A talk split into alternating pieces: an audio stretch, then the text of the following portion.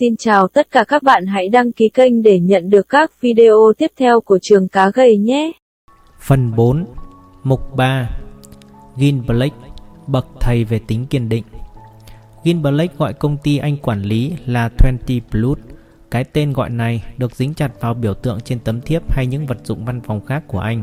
Nó biểu diễn một đường cong chỉ xác suất với mức lãi 20%, hạ xuống qua hai độ lệch tiêu chuẩn về phía trái của giá trị trung bình đối với những thứ không ràng buộc bởi những con số thống kê. Nó cho thấy rằng anh có 95% xác suất kiếm được ít nhất 20% tiền lời mỗi năm. Sơ đồ phác họa đường cong xác suất không mở rộng đến mức lãi 0%. Điều đó cũng đủ nói lên niềm tin của Black. Hẳn nhiên là niềm tin của Black đã đặt không sai chỗ. Trong 12 năm kể từ khi khởi đầu sự nghiệp kinh doanh, hàng năm trung bình anh thu lời được 45%. Dù đây là con số đáng nể, yếu tố nổi bật nhất trong Black là sự kiên định nhất quán của anh. Đúng như những gì biểu tượng công ty anh đã nói lên, chưa năm nào anh chịu lãi dưới 20%. Quả thực vậy, lần thất bát nhất năm 1984, lời được 24% và thậm chí trong cái năm tồi tệ ấy, anh cũng có được một nguồn an ủi, 12 tháng làm ăn đều có lãi. Để thấy được tính nhất quán kiên định của Black, ta phải nhìn vào số tiền lãi hàng tháng của anh. Điều gây kinh ngạc là có 134 tháng 96% trong 139 tháng kinh doanh của anh đều hoặc là huề vốn hoặc là có lãi. Một kỷ lục là 65 tháng liền không bị lỗ, một kỳ tích đã đặt anh lên tầm cỡ kinh doanh như Joe DiMaggio. DiMaggio phải dừng lại ở con số 56. Niềm tin của Black vào cách thức làm việc của anh ngự trị trong cách sắp xếp những khoản phí độc đáo của anh nữa. Anh lấy 25% tiền lời hàng năm từ khách hàng, nhưng đây mới là phần khác thường. Anh cam kết trả 25% những mất mát thua lỗ và 100% những lỗ lã xảy ra trong một tài khoản mới lập trong vòng 12 tháng đầu. Dĩ nhiên, anh chưa phải chi trả cho sự bảo đảm này. Đến bây giờ thì có lẽ bạn muốn biết nên gửi tấm séc của bạn ở đâu. Khoan đã, Black đã thôi nhận kinh doanh vốn cho khách hàng cách đây 5 năm rồi. Từ đấy đến nay chỉ có hai ngoại lệ dành cho hai người bạn thân của anh thôi. Black cũng là một người định đặt thời biểu buôn ra bán vào nữa. Nói chung, những người làm công tác này đều cố nâng cao mức lãi ở một cổ phiếu hay trái phiếu bằng cách chuyển vào thị trường tiền tệ những rủi ro bất cứ khi nào điều kiện bị coi là không thuận lợi. Trong trường hợp của Black, anh ta không đơn giản là cứ suy đi tính lại giữa một ngân quỹ này với ngân quỹ khác mà quyết định bộ phận nào trong một nhóm những quỹ đem lại cơ hội tốt nhất trong một ngày. Black sử dụng những mẫu mực chuyên môn để đưa ra các tín hiệu cho một chiến lược đầu tư tối ưu hàng ngày. Thời gian anh giữ một cổ phiếu rất ngắn, thường từ 1 đến 4 ngày. Cách thức này, Black có thể kiếm lời ngay vào những tháng mà các ngân quỹ anh đầu tư có sự sụt giá. Black tự hào việc anh đứng ngoài giới kinh doanh thị trường chứng khoán Wall Street. Sau khi tốt nghiệp trường Cornell, anh làm sĩ quan hải quân dưới một tàu ngầm hạt nhân trong 3 năm. Sau đó, anh học trường kinh doanh Wharton, tốt nghiệp bằng danh dự. Theo nghiệp doanh thương, anh đã 3 năm làm kế toán cho Price Waterhouse và 9 năm làm trưởng ban tài chính cho Firefield Optiso. Trong suốt thời gian này, anh chưa lần nào suy nghĩ nghiêm túc về nghiệp doanh thương. Cuộc đời Black thay đổi khi anh ghé vào thăm văn phòng của một người bạn vào một ngày nọ và được thấy những chứng cứ rằng thị trường không phải là một chuyện may rủi, trời cho ai nấy thương. Thay vì nghiên cứu để chứng minh cho điều này, Black tự thuyết phục mình rằng thực sự là làm ăn đòi hỏi phải tính toán kỹ mới đem về được những cơ hội lợi nhuận. Vì thế, 15 năm sau khi tốt nghiệp, Gin Black ra làm kinh doanh. Có phải những tay kinh doanh cự phách khi sinh ra đã được trời phú cho đại tài hay phải qua trường lớp đào luyện?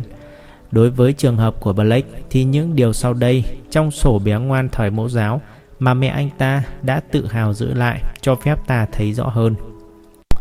Những đồ vật nặn từ đất sét, những bức vẽ, những kiểu đồ mộc do của bé đều cho thấy một sự chính xác từng ly từng tí đến ngạc nhiên. Bé thích làm những cái tỉ mỉ và lúc nào cũng quyết làm được mới thôi. Cái gì bé làm cũng là ghép từ nhiều phần nhỏ lại thay vì bằng một miếng lớn. Bé đặc biệt say mê và thông thạo các con số và lộ rõ một tài năng xuất chúng về toán học. Tôi phỏng vấn Blake tại ngôi nhà ở ngoại ô Massachusetts vào một chiều thứ Bảy giữa thu. Tôi đến sau giờ ăn trưa một tí. Đâu là hứng khởi đầu tiên thúc đẩy anh làm công việc đó? À, cái này nhờ thằng bạn. Tôi nhớ ngày hôm đấy, như chỉ mới hôm qua thôi, tôi lang thang vào văn phòng của một đồng nghiệp và anh ta nói, "Lè, Gin, xem mấy con số này coi." Anh ta đã đầu tư vào trái phiếu thành phố để tận dụng lãi suất cao, lúc đó khoảng 10% đến 11% miễn thuế. Dù anh ta đang có tỷ lệ lãi suất cao, anh ta nhận ra rằng tổng số tiền lời của mình thực sự đang sa sút rất nhanh vì có sự suy giảm liên tục trong giá trị tài sản này. Anh ta cho tôi xem một tờ giấy với một lô những con số và tôi để ý thấy có một xu hướng đều đặn, giá trị tài sản ròng đã sút giảm trong 22 ngày liên tiếp. Anh ta nói, tính nguyên tắc cho phép anh chuyển qua đầu tư tiền mặt, không sao cả. Sao tôi lại không thể bán ra cổ phiếu lấy tiền mặt về khi cổ phiếu bắt đầu xuống và rồi đầu tư lại khi cổ phiếu lên? Tôi đáp lại, "Lịch này, tôi nghĩ thị trường không hoạt động kiểu vậy đâu. Anh đã đọc cuốn A Random Walk Down Wall Street chưa?" Thế là tôi liên hồi chế giễu ý kiến anh ta. Tôi bảo vấn đề là anh không đủ dữ kiện, tìm thêm dữ kiện đi, và tôi dám đánh cuộc rằng đây không phải là thứ anh có thể kiếm ra tiền, cho dù có mất hết thời gian. Anh ta tìm hiểu thêm nhiều dữ kiện thật, và thật đáng kinh ngạc xu hướng đó vẫn bền bỉ giữ được ở mức đó, và tôi đã nhanh chóng nhận ra có những yếu tố không phải may rủi chi phối các cổ phiếu trái phiếu. Anh nhận ra điều đó như thế nào? Quả thật, chính cách tiếp cận đơn giản nhất lại đem đến kết quả tốt nhất. Chúng tôi gọi đấy là quy luật một đồng xu. Qua những dữ kiện mất 2 năm để thu thập, chúng tôi thấy rằng có một xác suất gần 83% rằng bất cứ một ngày vực dậy hay sút giảm nào cũng đều được theo sau bởi sự biến động giá cả trong cùng một chiều hướng. Mùa xuân năm 1980, tôi bắt đầu bước vào thương trường từ nhận xét đó. Và đã thu được kết quả tốt chứ? Đúng, rất tốt. Thật khó tin nổi, tôi biết rằng trong thị trường trái phiếu, chuyển đổi một hợp đồng mỗi khi có sự thay đổi giá cả theo chiều hướng ngược lại là một chiến lược dễ lãnh đủ. Có thể đúng vậy, tuy nhiên anh phải ghi nhớ hai điều. Một là không có các chi phí giao dịch trong việc mua vào, bán ra các cổ phiếu. Thứ hai là dường như có một quá trình nào đó vận động trong các con số giá trị tài sản ròng của những trái phiếu. Thí dụ như năm 1981, lúc ấy rõ ràng là không có sự vực dậy trong giá trị tài sản ròng của ngân quỹ. Trong khi đó, các trái phiếu đều qua những ngày lên giá. Thật ra, giá cả lên xuống như vậy đã được thấy rõ qua các trái phiếu được phát hành ở địa phương. Anh cắt nghĩa điều đó ra sao? Tôi không biết câu trả lời. Có lẽ một ngày nào đó có người cắt nghĩa cho tôi. Dĩ nhiên, anh không thể trực tiếp có lãi trong những lúc suy thoái vì hẳn nhiên là không thể bán non số tiền đầu tư được. Đúng vậy, những lúc như thế chúng tôi giữ tiền mặt.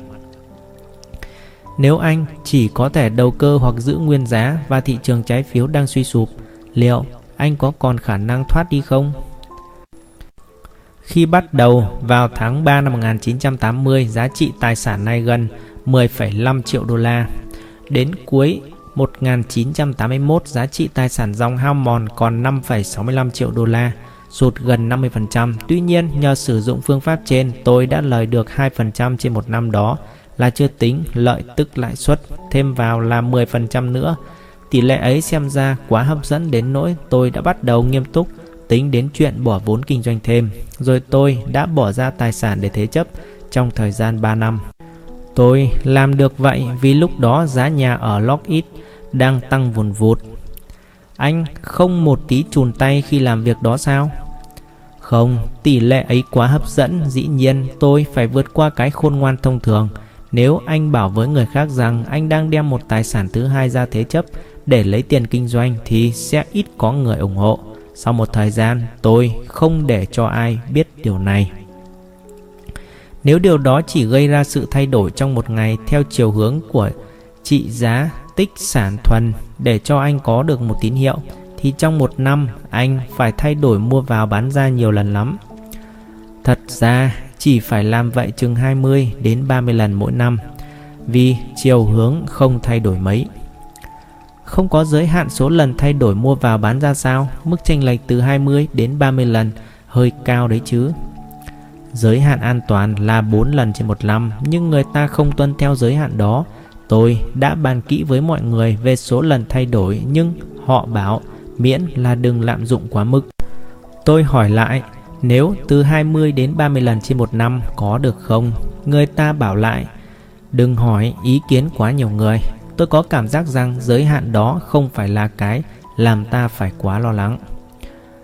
Ngày qua tháng lại, tôi tình cờ nhận được một lá thư. Chúng tôi chú ý thấy rằng anh chuyển đổi hơn 4 lần trên một năm, và chúng tôi rất hân hạnh được mời anh hợp tác với các định mức đã được đưa ra. Anh đã bỏ qua những lá thư này chứ? Không, tôi sử dụng quỹ trái phiếu cho 4 lần kinh doanh, và rồi trái phiếu có lãi cao cho 4 lần kinh doanh, và rồi quỹ trái phiếu ngắn hạn cho 4 lần kinh doanh, vân vân. Như vậy, về mặt chuyên môn, anh đã bám theo nguyên tắc 4 lần chuyển đổi, mua vào, bán ra trong một năm. Anh chỉ đơn thuần chuyển từ ngân quỹ này sang ngân quỹ khác. Đúng thế. Tôi nghĩ rằng ngày nay giá trị tích sản thay đổi, hướng đi thường xuyên nhiều hơn.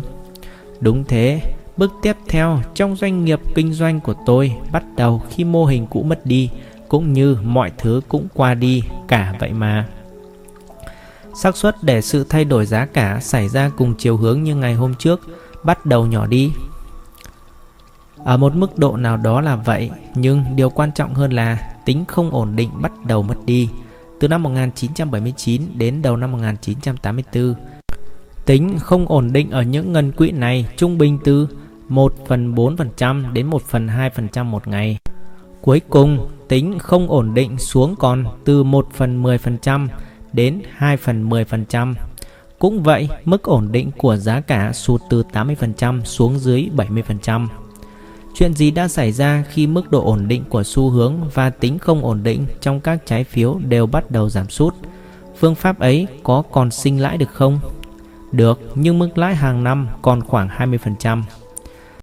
Và như vậy thì chẳng phải là điều vui thích gì.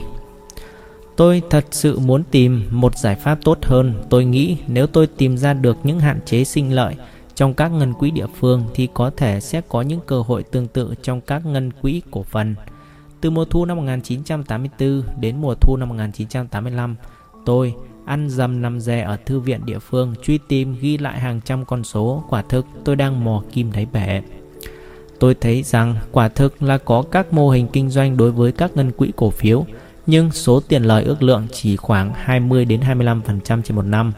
Tôi có phát hiện ra hai điều có thể giúp tôi làm một cú đột phá. Thứ nhất, tôi thấy các ngân quỹ đầu tư liên quan đến hàng hóa như dầu hỏa, vàng dường như có lời hơn các loại ngân quỹ hoạt động rộng hơn. Thứ hai, tôi khám phá rằng các chỉ số công nghệ, dầu hỏa và dịch vụ công cộng ít có yếu tố may rủi hơn chỉ số thị trường mở rộng.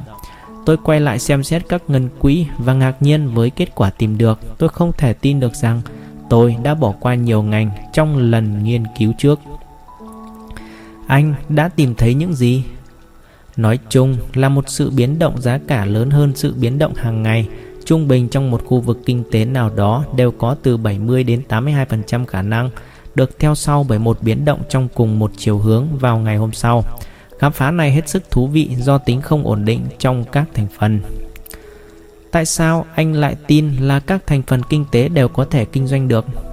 Đây là một câu hỏi tôi rất thích, không phải chỉ vì tôi có một lời giải đáp, nhưng cũng là vì tôi chưa được nghe ai giải thích một cách có cơ sở toán học. Khi xem xét cách thức lên xuống của những cổ phiếu tư nhân, tôi thấy những thay đổi quan trọng của giá cả hàng ngày với sức mạnh tương đối có 55% khả năng được theo sau bởi một thay đổi cùng chiều hướng vào ngày tiếp theo.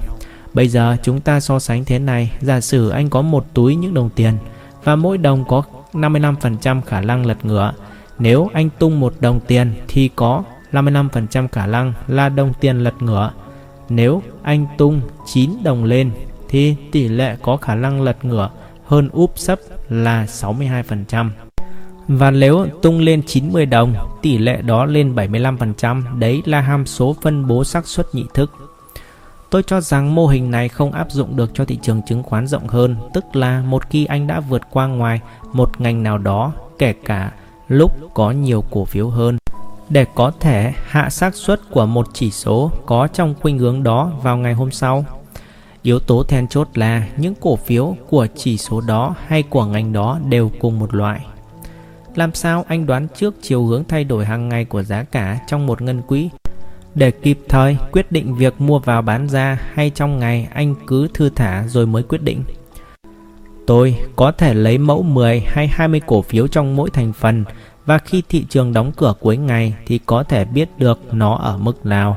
Quan sát này cho phép tôi thấy tín hiệu trước một ngày. Đây là điểm rất quan trọng, vì tôi nghiên cứu thấy rằng thời hạn nên giữ một cổ phiếu là từ 2 đến 3 ngày, có khoảng 50% tiền lãi trong ngày đầu.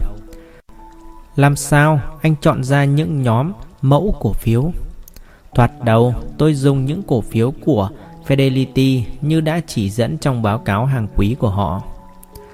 Tôi nghĩ các cổ phiếu lên xuống thất thường, nên điều này tỏ ra là một ước lượng kiểu mẫu.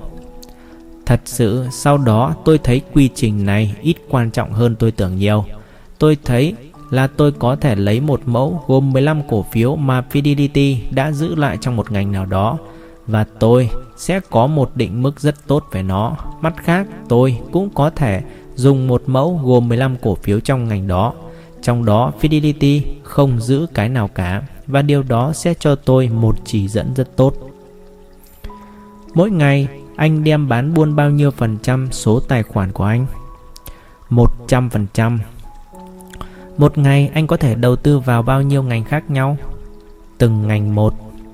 Anh có tính đến chuyện đa phương hóa món tiền của mình bằng cách làm ăn ở nhiều ngành cùng một lúc? Tôi chẳng phải là tay say mê chuyện đa phương hóa.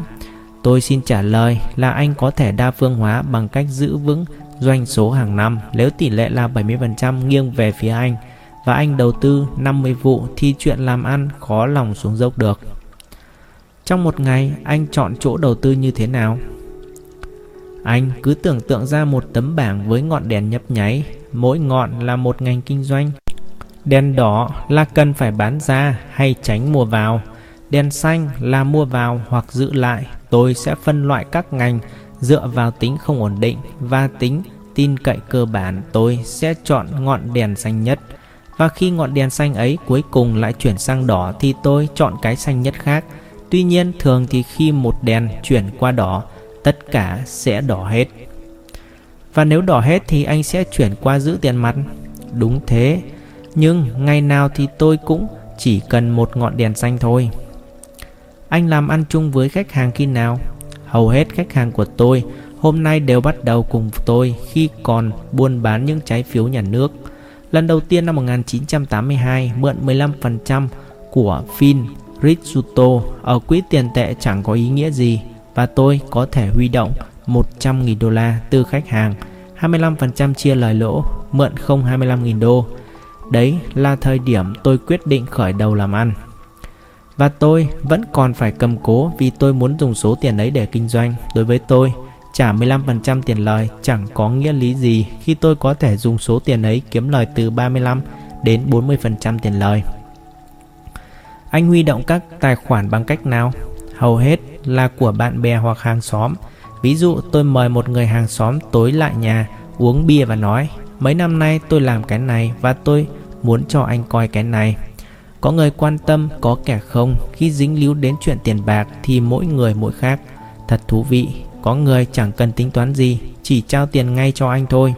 Có người thì không bao giờ chịu đưa cho anh 10 đô la, dù anh cho họ xem cái gì đi nữa. Lại có người suy tính rất kỹ, rồi hỏi lại những gì cần thiết trước khi bỏ tiền ra. Đa số khách hàng thuộc loại nào?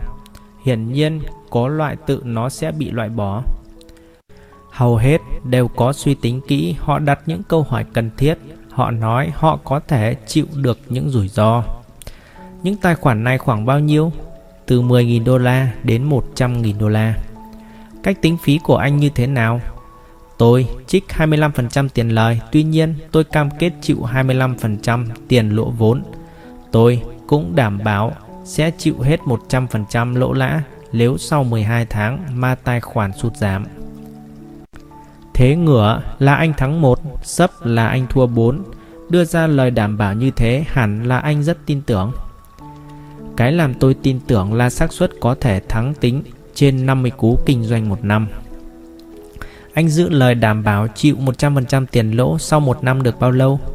Bây giờ vẫn còn, nhưng tôi chỉ nhận thêm 2 khách hàng mới trong 5 năm qua thôi.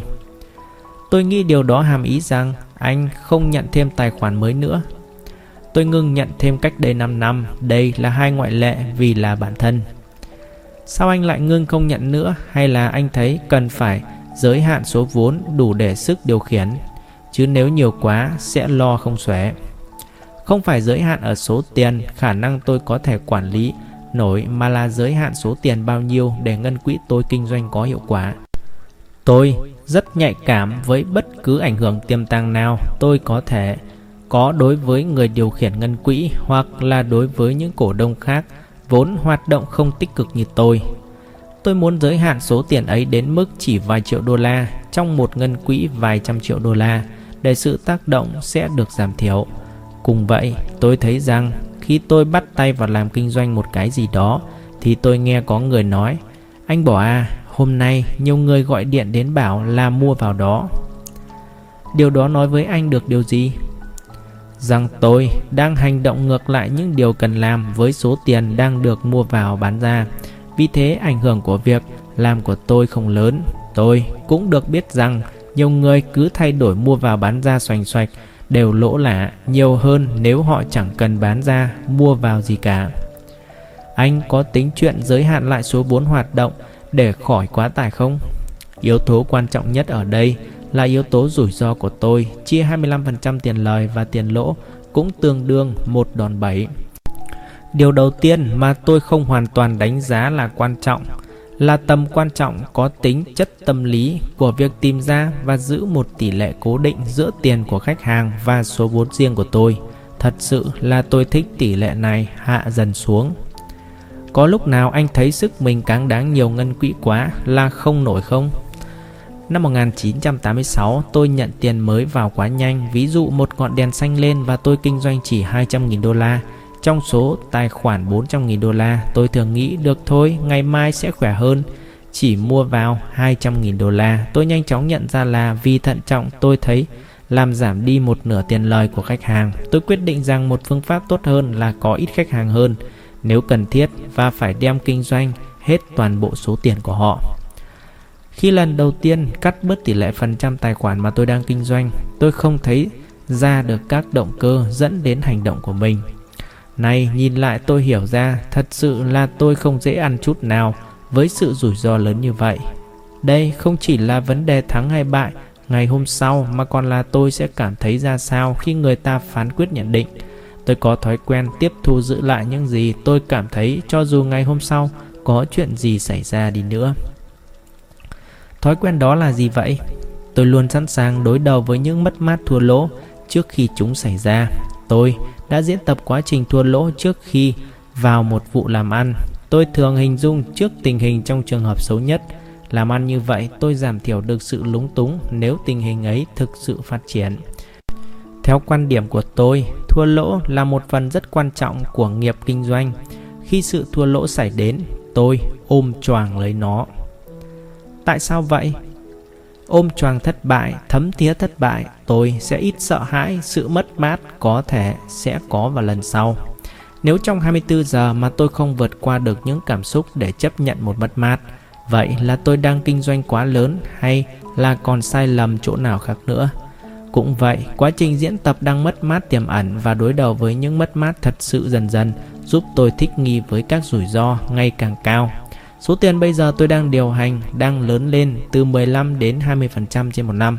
Điều ấy cho thấy rủi ro của đồng đô la tôi đang nhận cũng đang gia tăng với một tốc độ như vậy. Cách tốt nhất tôi có thể đối phó với sự thật đó là sẵn sàng nhận ra mối nguy ở mỗi cấp độ. Số vốn anh đang điều khiển đang phát triển từ 15% đến 20% trên một năm, trong khi tỷ lệ tiền lời của anh lại gấp đôi số đó. Mãi cho đến cách đây 2-3 năm, mức tăng trưởng có lẽ trung bình là 50%, nhưng gần đây tôi đã cố giới hạn lại. Điều đó sẽ làm cho mỗi năm khách hàng sẽ rút tiền ra nhiều hơn để trả tiền công cho tôi, thuế lợi tức và những hóa đơn khác cũng vậy. Tôi đã khuyến khích rút bớt tiền trong tài khoản xuống và tôi đã hỏi một vài khách hàng có nhiều tài khoản để đóng bớt một số tài khoản đó. Có khách hàng nào bị anh trả vốn hết lại không? Một trong những khách hàng của tôi là người mà chính tôi không biết. Theo lời khuyên của một khách hàng khác, anh ta mở một tài khoản với tôi. Món tiền đầu tư ấy là của thừa kế của vợ anh ta và anh ta rất lo lắng về tài khoản đó. Tôi đã không thể nào khởi đầu trong một tình thế tệ hơn được. Mùa thu năm 1985, tôi làm ăn có nguy cơ lỗ lã trong hai ngành bảo hiểm y tế. Tôi bắt đầu đầu tư vào ngành thứ nhất và vào ngày mà các nước công nghiệp phát triển công bố một kế hoạch làm suy yếu đồng đô la sút giảm và các cổ phiếu thuốc Tây tăng vọt giá. Ngày hôm sau, mọi người đang bảo rằng kế hoạch không được thực hiện. Đồng đô la tăng lên lại, các cổ phiếu thuốc Tây lỗ lặng, thế là tôi thua một vố to. Chỉ một tuần sau, tôi đầu tư các cổ phiếu bảo hiểm y tế. Ngày hôm sau, Hiệp hội các bệnh viện Mỹ báo cáo mức tiền lãi tồi tệ đến mức ngạc nhiên và lần này lại bị một vố đau nữa. Lỗ đến mức nào? Chừng 2% hay 3% cho từng loại cổ phiếu. Nhưng anh khách hàng này quá lo lắng cho số tiền bỏ ra đầu tư. Tài khoản đó đã xuống từ 70.000 đô la xuống còn 67.000 đô la. Tôi bảo anh ta đừng lo, tôi sẽ chịu hết 100% số mất mát của anh.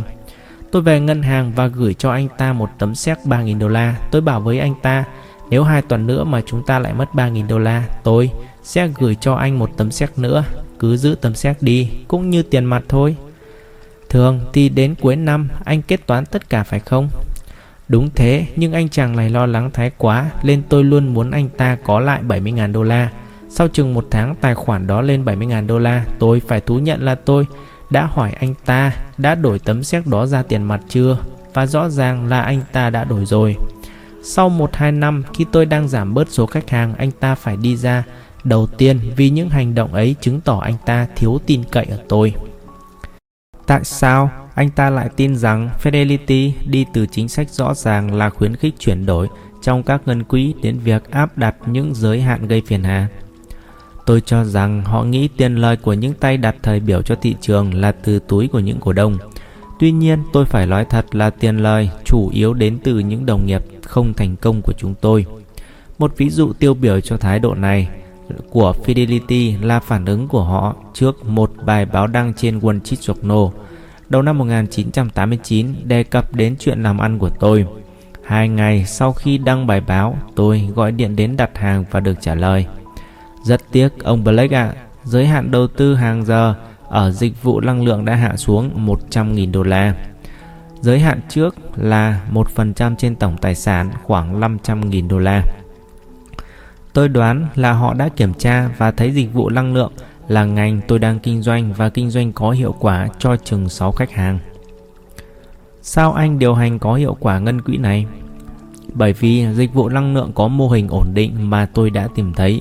Chừng 1 năm sau khi Fidelity giới thiệu việc định giá các ngân quỹ vào năm 1986, tôi thấy rằng các cổ phiếu dịch vụ năng lượng bán mùa giật mạnh khi chúng ở gần mức thấp vào đầu ngày. Khi tôi đầu tiên phân tích các dữ liệu hàng giờ, tôi nhận thấy có một xác suất từ 90 đến 95% cho phép có lãi mà chỉ có việc mua chúng vào lúc 10, 11, 12 giờ và bán ra lúc thị trường đóng cửa. Điều đáng chú ý là xác suất cao này vẫn tiếp tục như thế trong 1-2 năm tôi đầu tư chỗ này.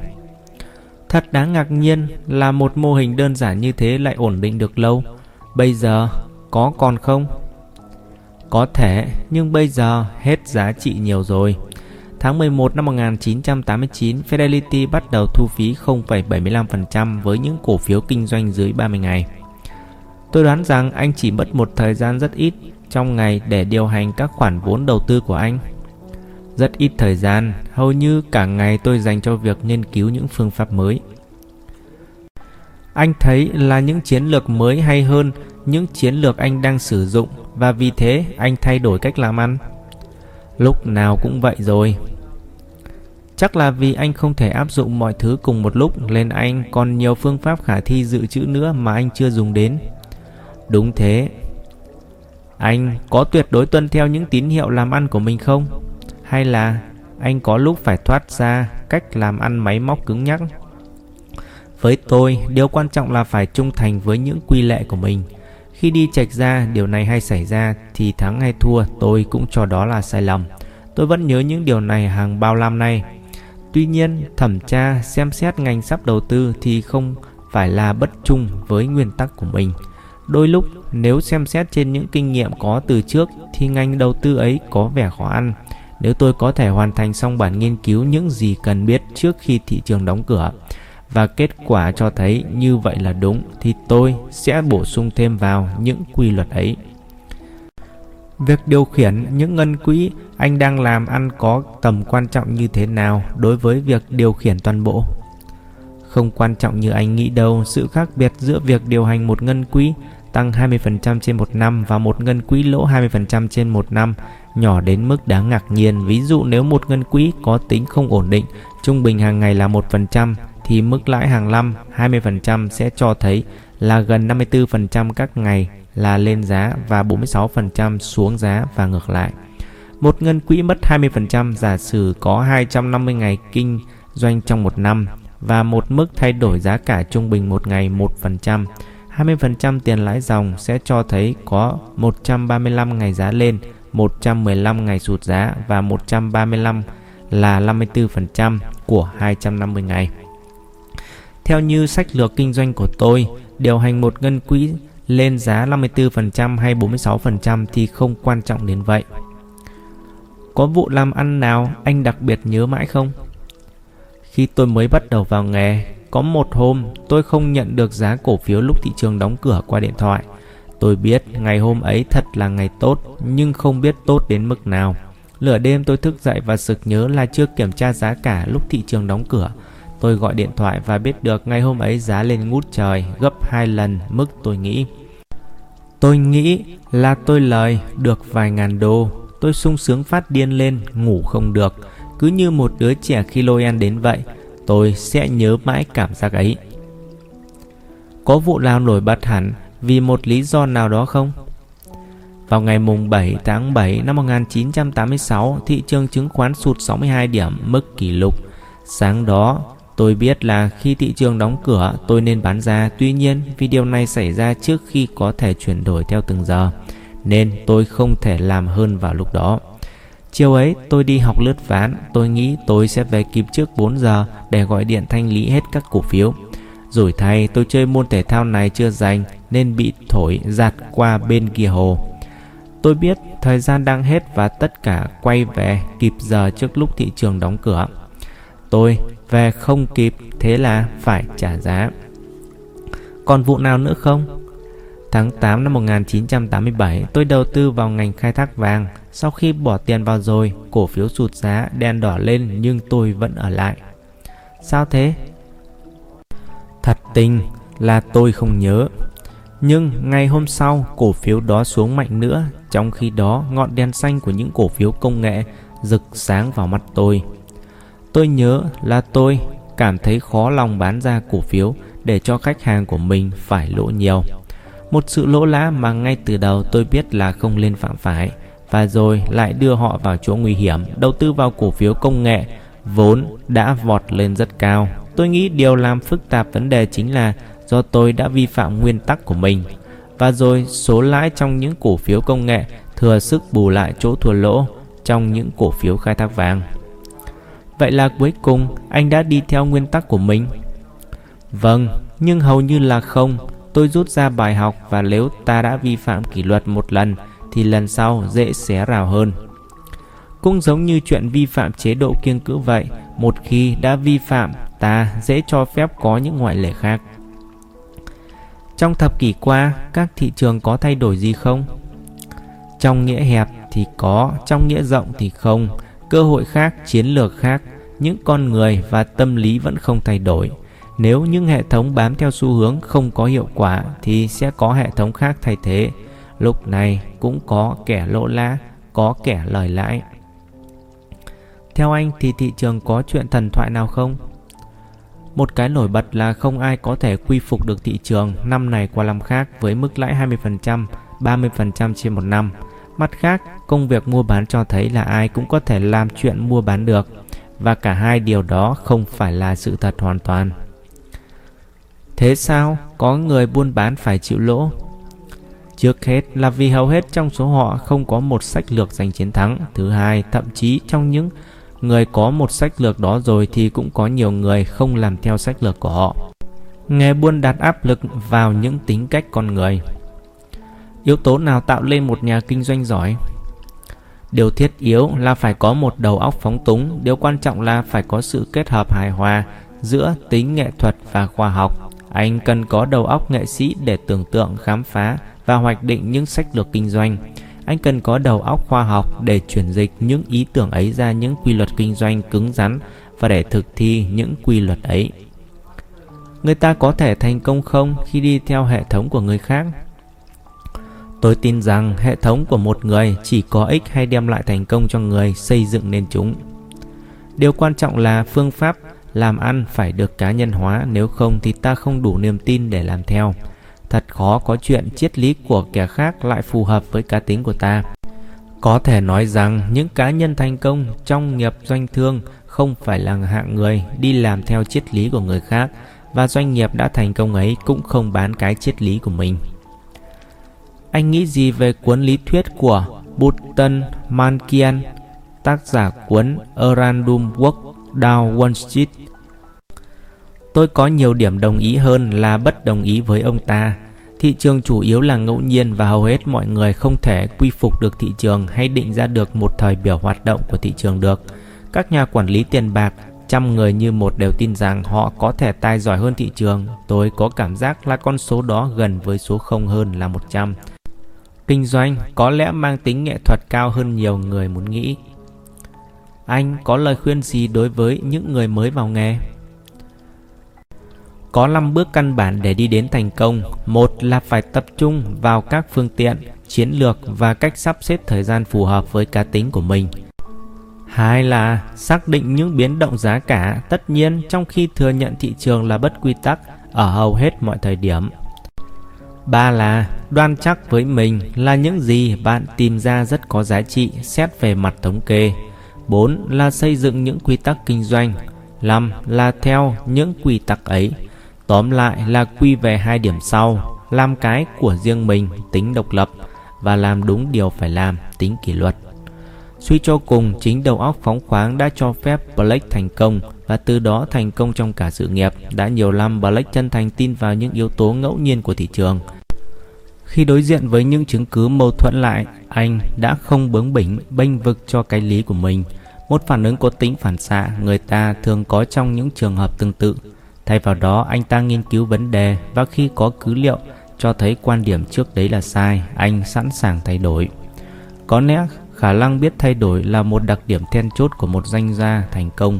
Những cá tính giáo điều, cứng nhắc, hiếm khi, nếu không muốn nói là không bao giờ thành công trong thị trường. Một thuộc tính nữa cho phép Blake vượt trội là khả năng thích nghi của anh ta. Thị trường là một quá trình năng động, và để thành công thì phải có khả năng bổ sung và thay đổi sách lược khi thị trường biến hóa. Blake bắt đầu bằng việc mua bán những cổ phần, trái phiếu nhà nước. Tuy nhiên, khi cách làm ăn đó không sinh lời và thiếu chắc chắn, anh đã không mù quáng cứ bám theo những sách lược giúp anh thành công trong quá khứ.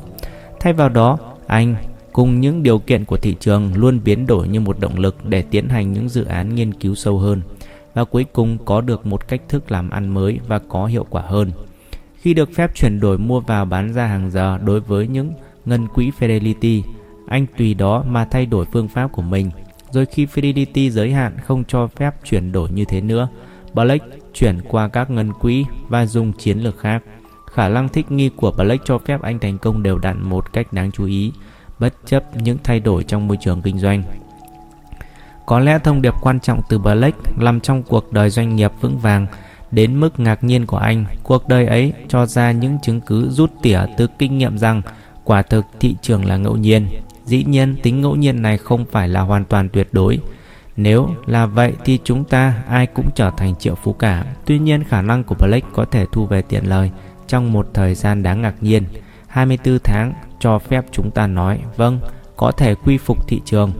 Làm thế nào để quy phục thị trường? Dĩ nhiên là không phải bằng cách đi mua lời giải đáp, mà cho dẫu có người bán câu trả lời đó đi nữa, thì nó cũng sẽ không phù hợp với cá tính của bạn và bạn cũng không đủ niềm tin để làm theo lời giải đáp đó. Ta phải thấy được là không có một con đường tắt nào cả. Mỗi doanh gia phải tìm ra lời giải đáp của riêng mình cho bài toán đố thị trường. Dĩ nhiên, hầu hết những nỗ lực nghiên cứu như thế đều thất bại. Nhưng nếu các bạn có thể khám phá ra những mô hình thị trường không ngẫu nhiên và có thể chứng minh được đấy là mô hình ổn định có giá trị, thì chỉ còn 2 bước là đạt được thành công, xây dựng những nguyên tắc kinh doanh của riêng bạn và thực hành chúng. Cảm ơn các bạn đã lắng nghe. Hãy đăng ký kênh để nhận được các video tiếp theo của Trường Cá Gầy nhé. Chúc các bạn thành công!